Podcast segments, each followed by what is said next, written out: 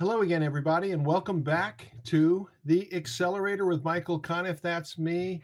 We are a podcast dedicated to bringing together entrepreneurs, founders, and startup angels, V Cs, family offices, and investment firms. And uh, we do that without actually making any recommendations about how you should invest your money. That's up to you. You have to do your own research. Um, that's why they call it risk capital. But we don't do that, but we just do just about everything but that. And today we are delighted to welcome to the Accelerator uh, Michelle Katics from Bankers Lab. Welcome, Michelle. Great to have you. Thanks for having me. Yeah, and uh, you are coming to us from the beautiful herb of Cleveland, Ohio, though you mostly um, started this company in Asia, right? So this is kind of an unusual pandemic type story. Why don't you tell us how you got to where you are? Yeah, that's right. Bankers Lab was actually started in the rice paddies of Chiang Mai, Thailand. Some former bankers deciding that we really wanted to solve some problems that pained us when we were in the industry. So that's that's already ten years ago, the rice paddy days. And thirty countries later, and some, and especially during COVID, just like everybody else, here yeah. we are working from all over the world. So COVID is, uh, I mean, a horrible thing, but but sort of opened up some new avenues for you, didn't you? Didn't it? Because before this, you were primarily, you call it your uh, your flight simulator, um, teaching bankers how to lend, uh, very broadly speaking. But without COVID, you would still be in the in-person event business, and you're in kind of a different business now, doing much the same thing, right? Yeah, I mean, I think there are two major pivots. So when COVID came, we had pivot number one, like many people, and we converted from those in-person coaching workshops to the Zoom world, which we did very quickly and took, you know, took, we really had to retool a number of things in the way we did them. But still the, the most relevant use case, as you mentioned, is training. But then we, after talking about fintech for years, how many years been talking about it? As we all know, COVID really accelerated that digital adoption. And we've seen a huge acceleration in all these new tools that people are trying to figure out how to use very quickly and integrate those into a digital lending process. Mm-hmm. And yes, it's great for training, and that's a nice use case. But on the other hand, it's a really powerful use case for helping people do what if, test and learn. Like, you know, how do I, how do I, play before I pay? How do I use this new type of data or tech tool um, to really think through that, in, you know, um, really think through it in a simulated environment in a rich way. So that that's sort of pivot number two that's been happening. So that's your that's your core product, the simulator, right? So first, before we get into the guts of that, I'd like to know a little bit, uh, maybe go back to the rice paddy. You said it was a bunch of bankers in a rice paddy. So that certainly makes it sound like you were a banker. So what what kind of banker were you, uh, or how close to that industry were you? And what where did the frustration come in, and how did Bankers Lab try to solve that? Yeah, so prior to that, uh, I was at Standard Chartered Bank, which had a footprint in fifty-seven countries. Wow. And uh, my co-founder had been at H S B C, which was in about the same number of countries. And I think what we saw is the simple analogy with the flight simulator came from looking around the bank and saying, how do you expect people to just step in and manage these huge portfolios? And what, they see a PowerPoint training, they read a book. Like there was nothing, like most other industries have have simulations. Surgeons have simulations, pilots have simulations, hmm. nurses have simulations. So credit to Standard Chartered, they had really realized how powerful this was. So when I was in the bank, I worked with that. I worked with uh, Doctor Neil Seitz, who had built some of the original algorithms that we mm. use today. And really, you create that, not just accountability for people, but the opportunity to really practice. You don't learn something complex by reading about it. You have to do it. You have to practice. You have to fail. And, and it worked. And we realized we could, you know, try to have an impact on the industry. And remember, this is right after the financial crisis. So at that point, you know, it's a little bit passionate for everybody of how do we make the industry better? How do we make it safer? How do you know that it worked? What were the results? How, how do you quantify this? We do. So we do a couple things. I mean, we can do learning gains testing before and afterwards. Um, we have had clients report back to us on portfolio improvements that they've seen. So we've mm-hmm. done it that way. Um, and, you know, anecdotally, you know, I've run into people in airports who have said, you, you this changed my career. Mm. I suddenly understood, all the pieces came together for me.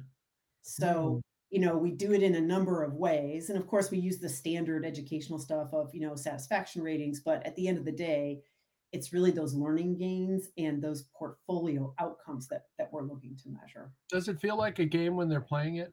Does it feel like a flight, you know, Flight Simulator is a pretty famous, I think, game from Microsoft, right?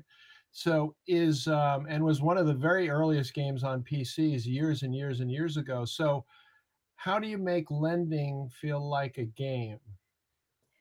It is, so it is fun to watch because, you know, people are managing these virtual portfolios. There are over a trillion possible outcomes. So there's not just one way to win.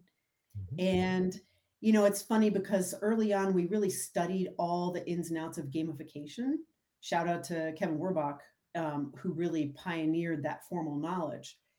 But at the end of the day, we realized as a gamification element, competition is the most powerful one. And bankers are very competitive. So, mm-hmm. you know, the in-person workshops, we would have people, you know, jumping up and grown adults in three-piece suits, jumping up and down. We've had people in tears and mm-hmm. you know, really people get quite emotional about it because they really, you know, they don't have that chance typically to to do that sort of thing, and and it's mm. it is very powerful. So it's it's fun to watch, and and our goal was really to recreate the same level of engagement over Zoom, which you can imagine was a big challenge, right? So we had to really retool how we structured the sessions and the timings and stuff. But how did you do that? How did you retool it? Pretty simple. No one wants to listen to a lecture over Zoom. So you've got to gamify, you've got to throw more gamification at it. You've got to find a way to get the information across without a lecture. Mm-hmm. So whether mm-hmm. it's self-discovery or doing an, just putting people into team rooms and having them do an activity and kind of like, you know, learn it by just figuring it out, essentially.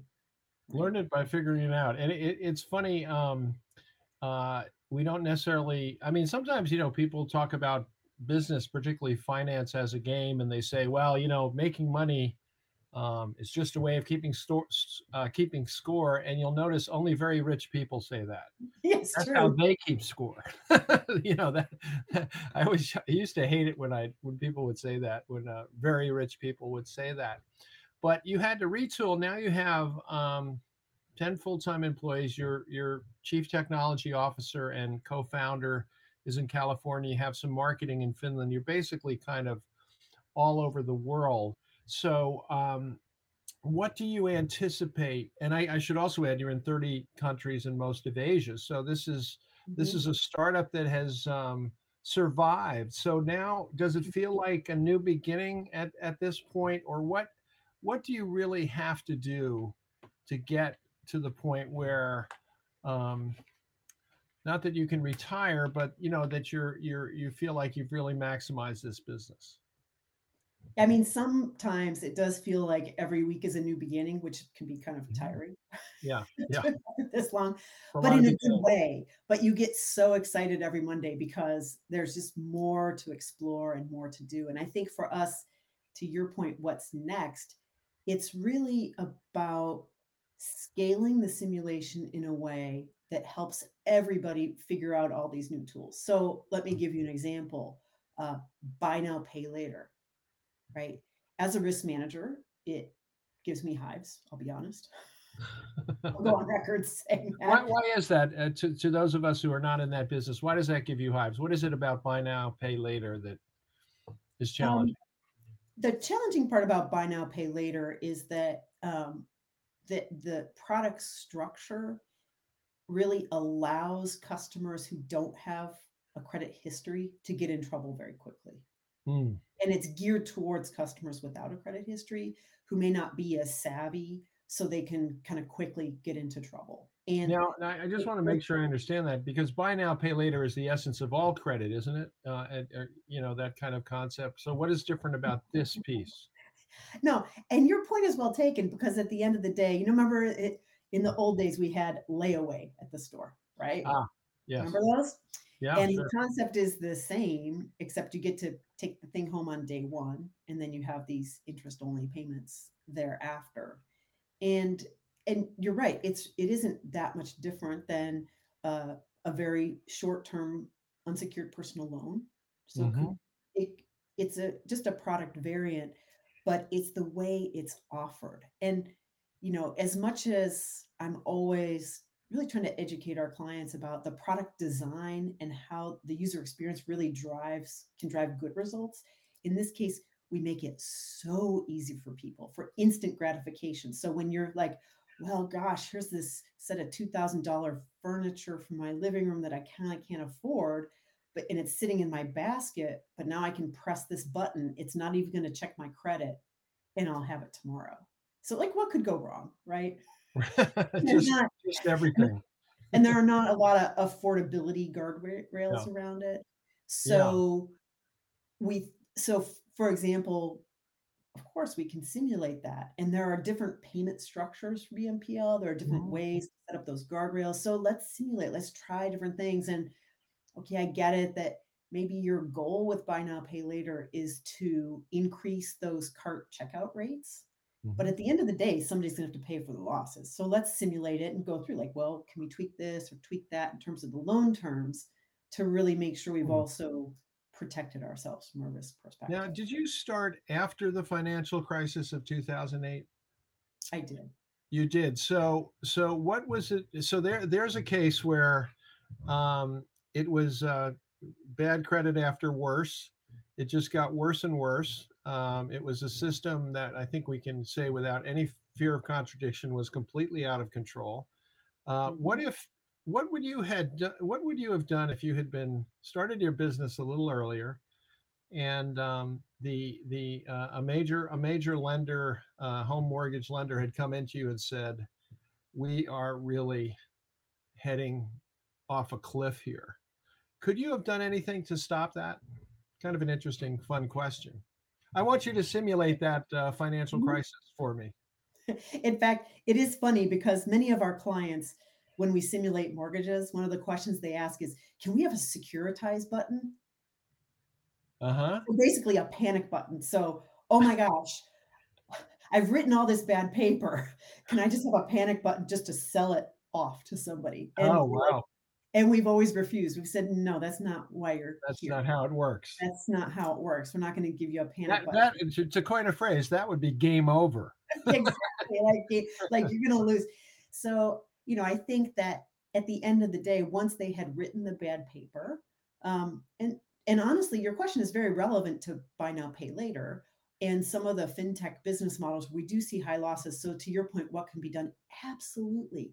And we've seen really good solutions around customer debt restructuring, um, you know, getting out in front of it with those customers and, and helping them come up with things. And I think the, the debt collection space is one of those, you know, and here, this is a good one for your investors listening, that collections and debt management space has really done some really nice innovations very quietly. Everybody always talks about the snazzy, big, shiny object, but the workmanlike innovation in collections is really cool. So for example, oh my gosh, I got over indebted. Look, here's this app. We're going to consolidate the stuff that you're in debt on.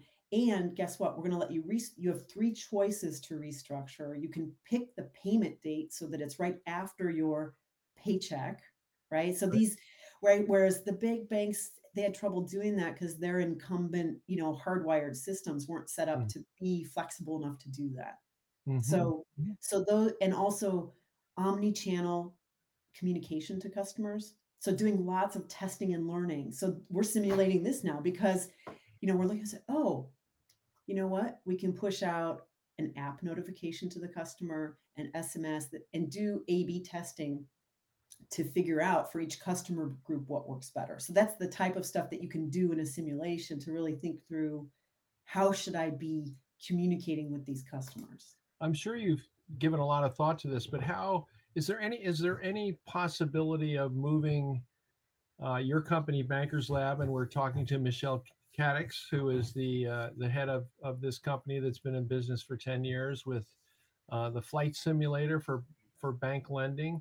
Have you given thought to, can we move into the real world? Can we move out of simulation so that with a real live situation, uh, in effect, a banker could simulate what might happen as opposed to a, a simulation game where they're, you know, the stakes are low? Yeah, I mean, there are many of the modern bank software systems have things that are like, they might call them a digital twin. They might call them um, an estimator, where they take the live data and they sort of pump it through something. So they already and have that in a sense. They have it, but the challenge is that, you know, you don't have all these algorithms that we have the freedom to create in our virtual world. So I'll give you an right. example. Like you can say, oh, I'm going to go in the system and say, well, you know, I'm going to take this action, and thirty percent of the time in the past, the customers responded this way. But price sensitivity, nobody really knows. So mm-hmm. we can what if that, right? So we can kind of what if anything. Mm-hmm. And, you know, we work with our clients to recreate the virtual world so it looks and feels like their real world. Mm-hmm. But, but by using synthetic data and these algorithms around it, it gives them the, gives us the freedom and the richness. Well, so so truth be told, we can exaggerate certain trends to make sure, you know, if there's something you really don't want somebody to do in the future, you can exaggerate it, so you will definitely suffer in the game. So you will stay where you are in the simulation space. That's another way of saying that's well, a safer place. I mean, once you get into the real world, you're running. I mean, you know, there's potentially a lot of upside, but there's also a lot of downside. Well, I think I think us linking to the real world, though, for us, that has also been part of the pivot, meaning that our mm. clients have now come to us saying, you know, we used to have all these off-the-shelf configurations in the sim, and they would just be like, yeah, let's do a standard mortgage portfolio, standard credit, you know, whatever. But now they're like, oh, let's configure it so that it looks like our fintech portfolio. Let's configure mm-hmm. it so that, it, you know, we've gotten hyper-specific Um, with clients who have, one is in Asia with a, you know, they do all these loans for those small motor scooters on a massive basis. Mm-hmm, mm-hmm. Let's simulate it.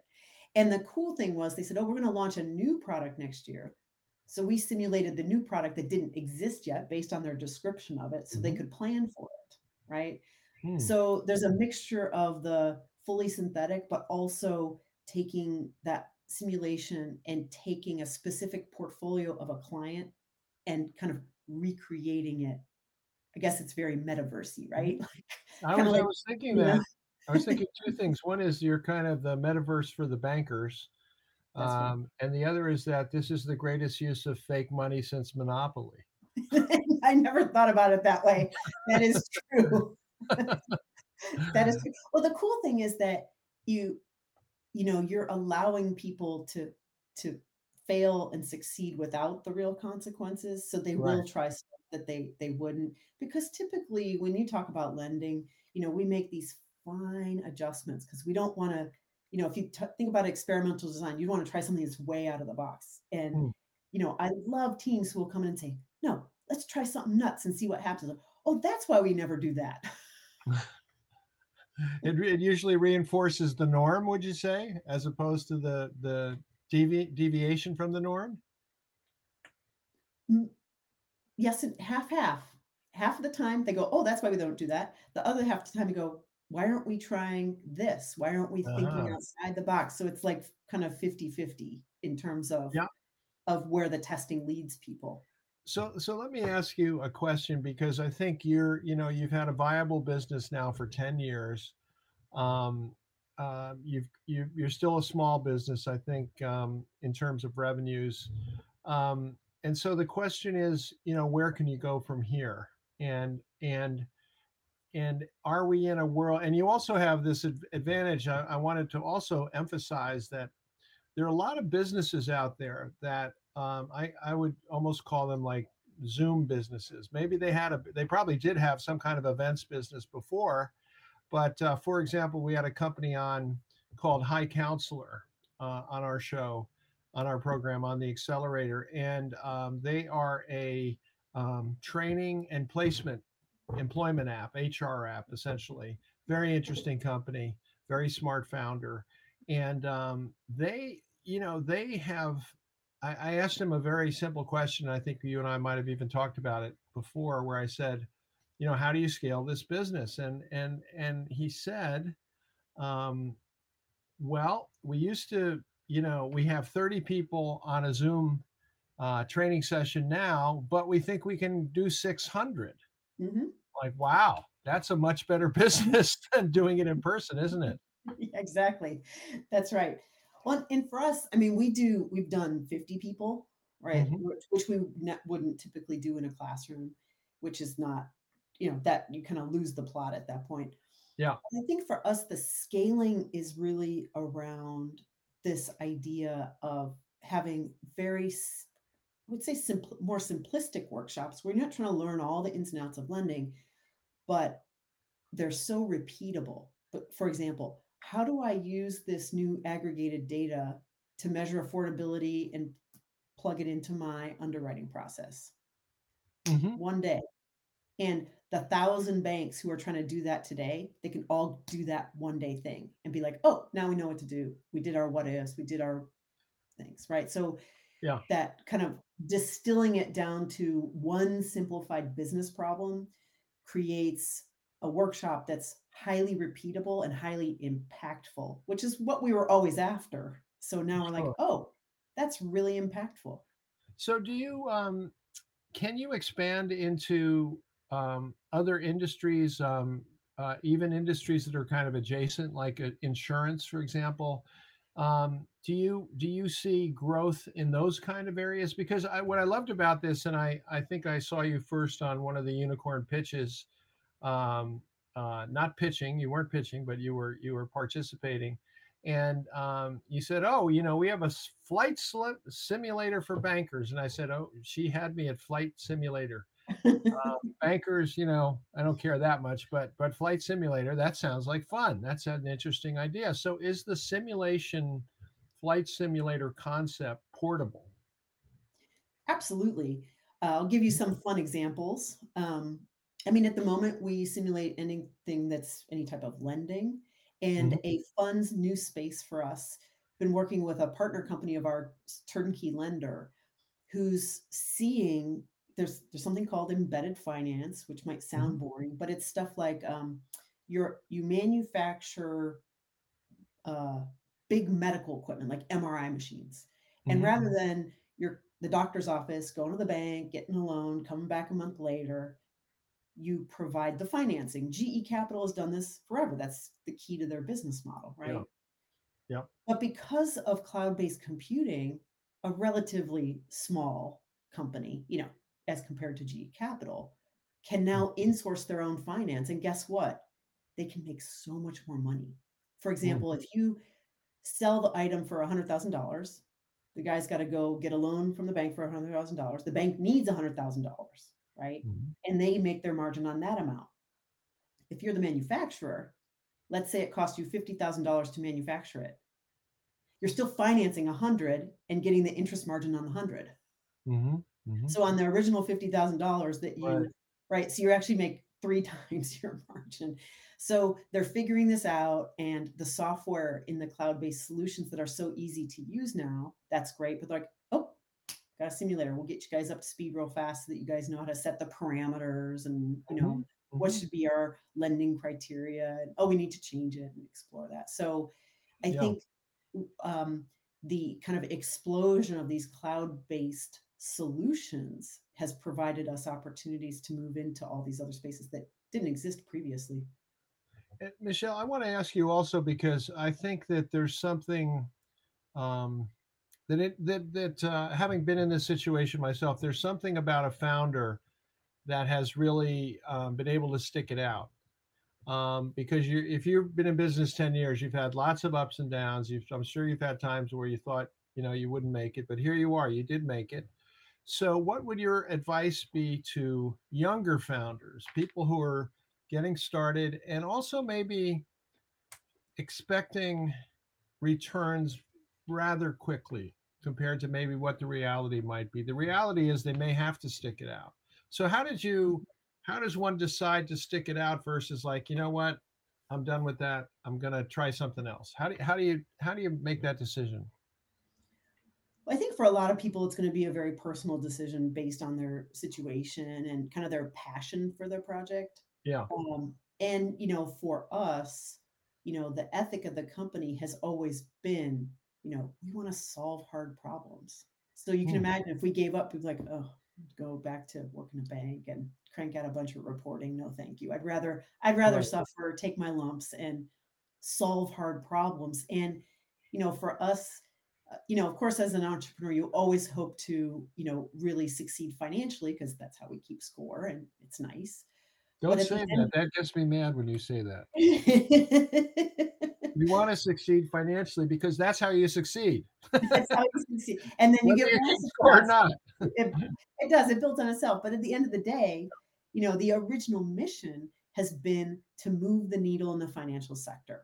And when we say move the needle, we want to make finance more sustainable, and more sustainable, meaning that portfolios don't blow up because people are just looking at the short term. People really have good insight into all the different phenomena occurring in there. And yeah. to democratize that, what better than a video game? Yeah. Yeah. In the metaverse, playing exactly. Monopoly with other, without real money. Um, Michelle Katics, I um, want to thank you for being here, but I can't let you go without doing something you did on the Unicorn Pitch Battle where we met. Um, you said entrepreneurs always have an ask.